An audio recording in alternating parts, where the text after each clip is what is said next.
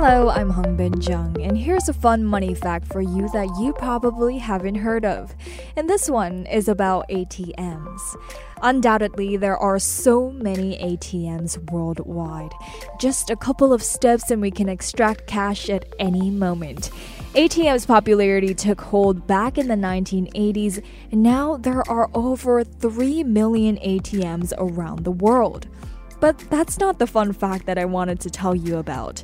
Did you know there's one as far away as Antarctica? Well, in fact, there's two. They're considered the world's loneliest ATMs, and they even have a title on the Guinness Book of World Records as the southernmost ATMs in the world.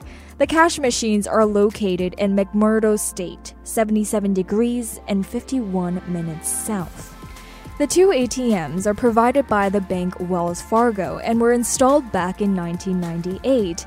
And yes, there are people using those ATM machines. Depending on the season, McMurdo's population ranges from 250 to more than 1,000.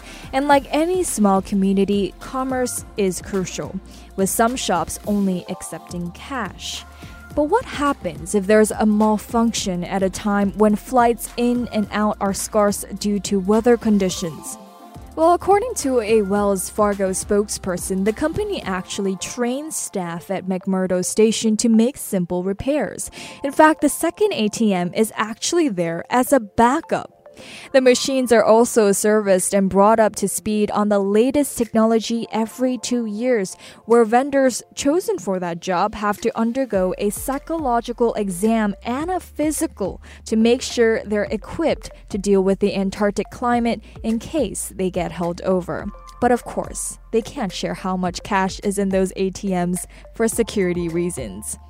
And if you enjoyed this money fact and want more, make sure to subscribe to Money FM's weekly newsletter, where you'll find new money facts every week.